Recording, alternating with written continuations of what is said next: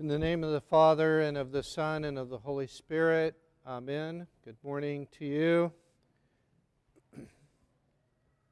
On this, the third Sunday of preparation for our entrance into the season of Great Lent, the homily this morning is about the settling of accounts on the last day. I'd like to focus on two contrasting verses in this gospel lesson. Verse 34 Then shall the king say unto them on his right hand, Come, ye blessed of my Father, inherit the kingdom prepared for you from the foundation of the world. Those of you who were at our retreat yesterday with Dr. Jeannie Constantinou, and she was asked uh, uh, about the plan, plan of salvation, and she said the plan of salvation was laid before the foundation of the world. And here it is in this scripture verse that we hear today. Verse 41 Then he shall he say unto them on the left hand, Depart from me, ye cursed, into everlasting fire, prepared for the devil and his angels. the kingdom prepared for you from the foundation of the world, the everlasting fire prepared for the devil and his angels. So, who was the kingdom prepared for? It was prepared for you. It was prepared for all of mankind from the foundation of the world.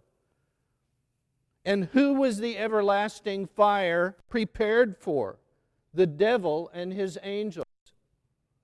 It was not prepared for human beings. St. Nikolai says this at the last judgment, the righteous judge will have no place to which to send the sinners but the dark realm of the devil. And that it is in his justice and that the judge sends them there is clear from the fact that they, during their earthly lives, fell away from God and gave themselves to the devil's service. So, although God did not create the everlasting fire of hell for human beings, that doesn't mean that nobody is going to go there. No human being is going to go there because some human beings will go there. The main point I would like to make is will become more obvious as we move through this that we must protect the righteous man within us. We must protect the righteous man within us. In his homily on the verse, Our God shall come and shall not keep silent, Psalm 50, St. Nikolai says this Brethren, God appeared to the world in the body of a man. He appeared as a commander, as a teacher, and as a physician. But he has not yet appeared as judge. In the first instance, he chose to remain silent, not to openly express his greatest dignity, but rather left his enemies, his pupils, and his patients to make their judgments about him from whom they knew. Those who had sound judgment would know him as God, God in the flesh, by the evidence of his words and his deeds and his love for mankind, and by his heavenly signs at his birth, at his crucifixion, at his resurrection, at his ascension. However, those whose minds were darkened by evil passion would not recognize him or acknowledge him as God. But when he comes as judge, no one will ask, Who are you? Or are you he? Because everyone will know without any doubt who he is. The angels will blow their trumpets before him. His cross will shine in the heavens before him. The fire goes before him and burns up his enemies round about. Psalm 97. Then both the believers and the unbelievers, the righteous and the unrighteous, will recognize the judge. Then and only then, they who recognized him beforehand as God in the cave and on the cross will rejoice. Truly they will rejoice, for they will recognize in the judge him for whom they waged war, him for whom, from whom they learned, and him from whom they were healed.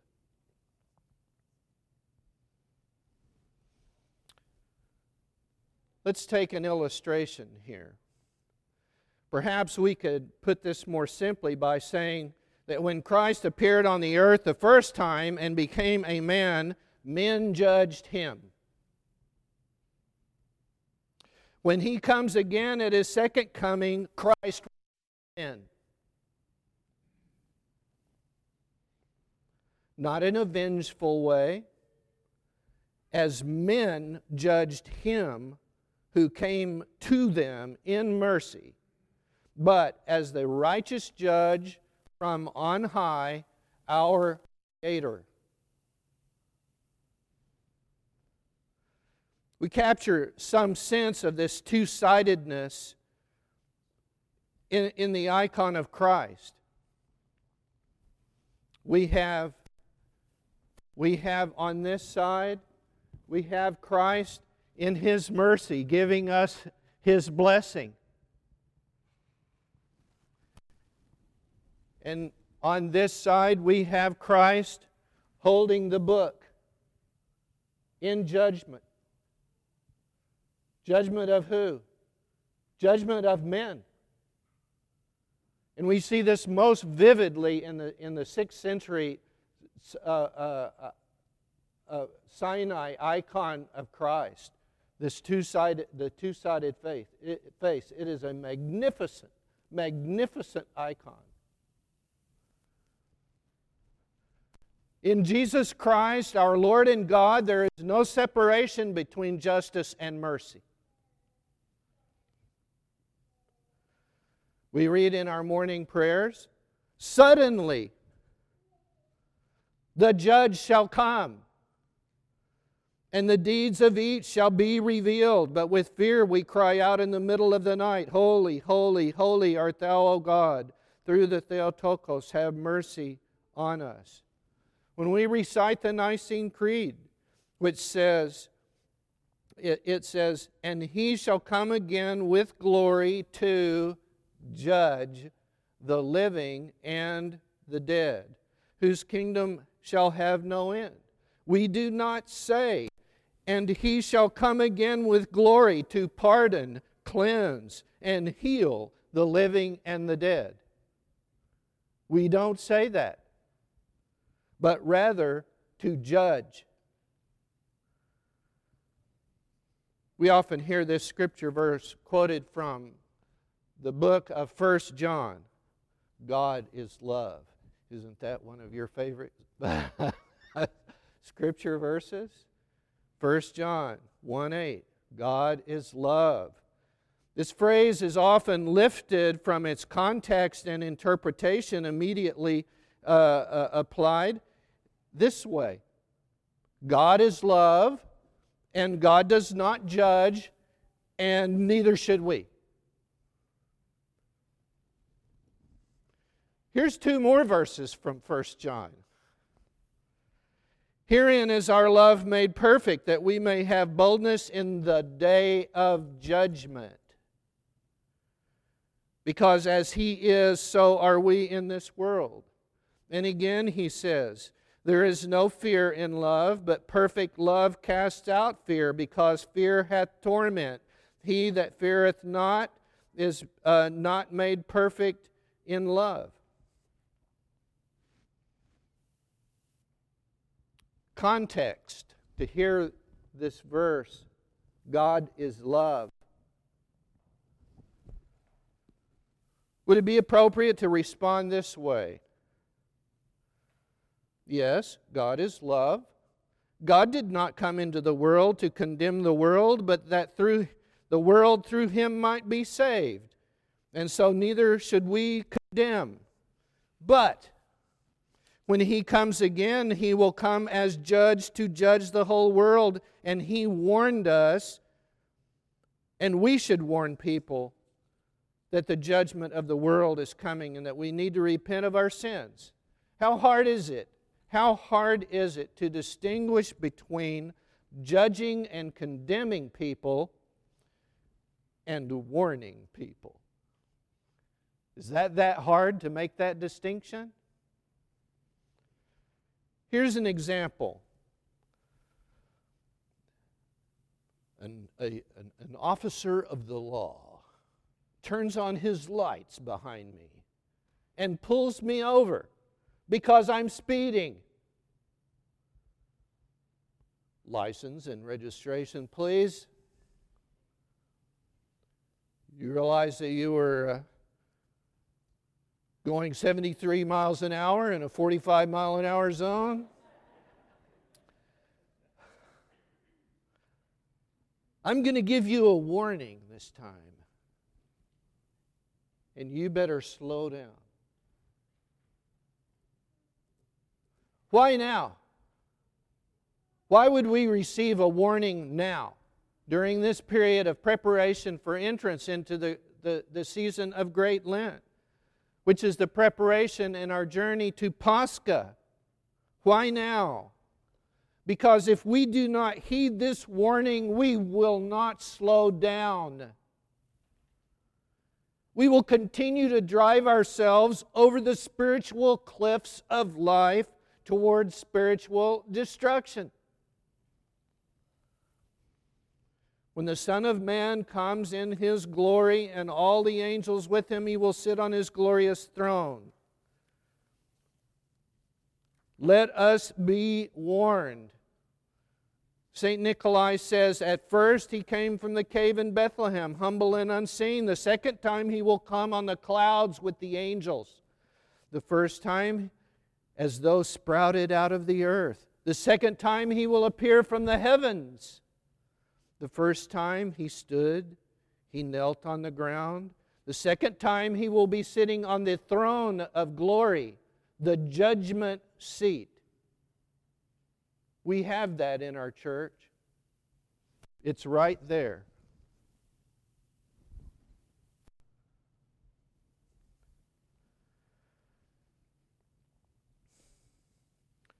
This vision and, rec- and recognition will be for some their joy, for others their fear and their terror. And so, how shall we live? How shall we then live? Let us be sheep and not goats before the Lord. Do you, any of you remember Father Richard of blessed memory? Don't be a goat. But, but, but. Don't be a goat. Be a sheep. Let us begin by loving the Lord our God with all our heart, mind, soul, and strength, and our neighbor as ourselves. We should feed the hungry, give drink to the thirsty, welcome strangers, clothe the naked, visit the sick, and those who are incarcerated. Yes, we should do all of these things. But St. Nikolai points out to us that there is an inner meaning that has to do with Christ in us. Christ within us. If our mind hungers for God and we feed it, we feed Christ within us.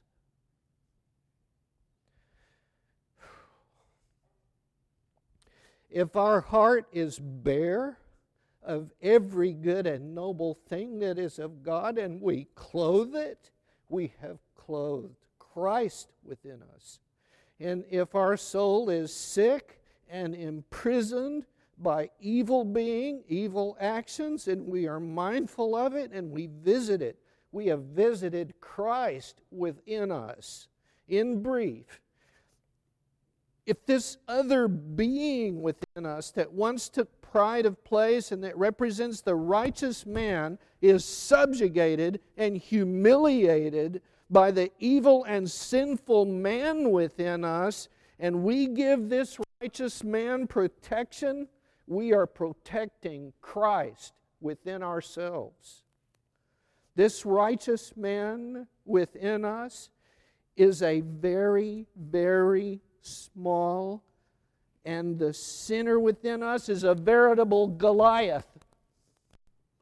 But this righteous man within us is Christ's little brother.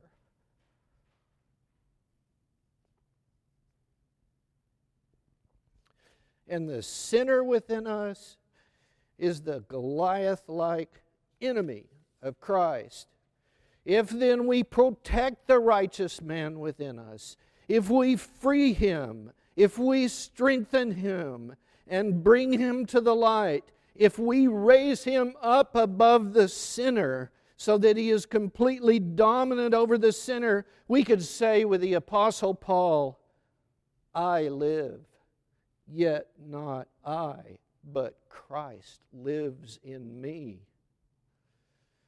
And then we shall be called blessed, and shall hear the king's words at the last judgment Come, O blessed of my Father, inherit the kingdom prepared for you from the foundation of the world.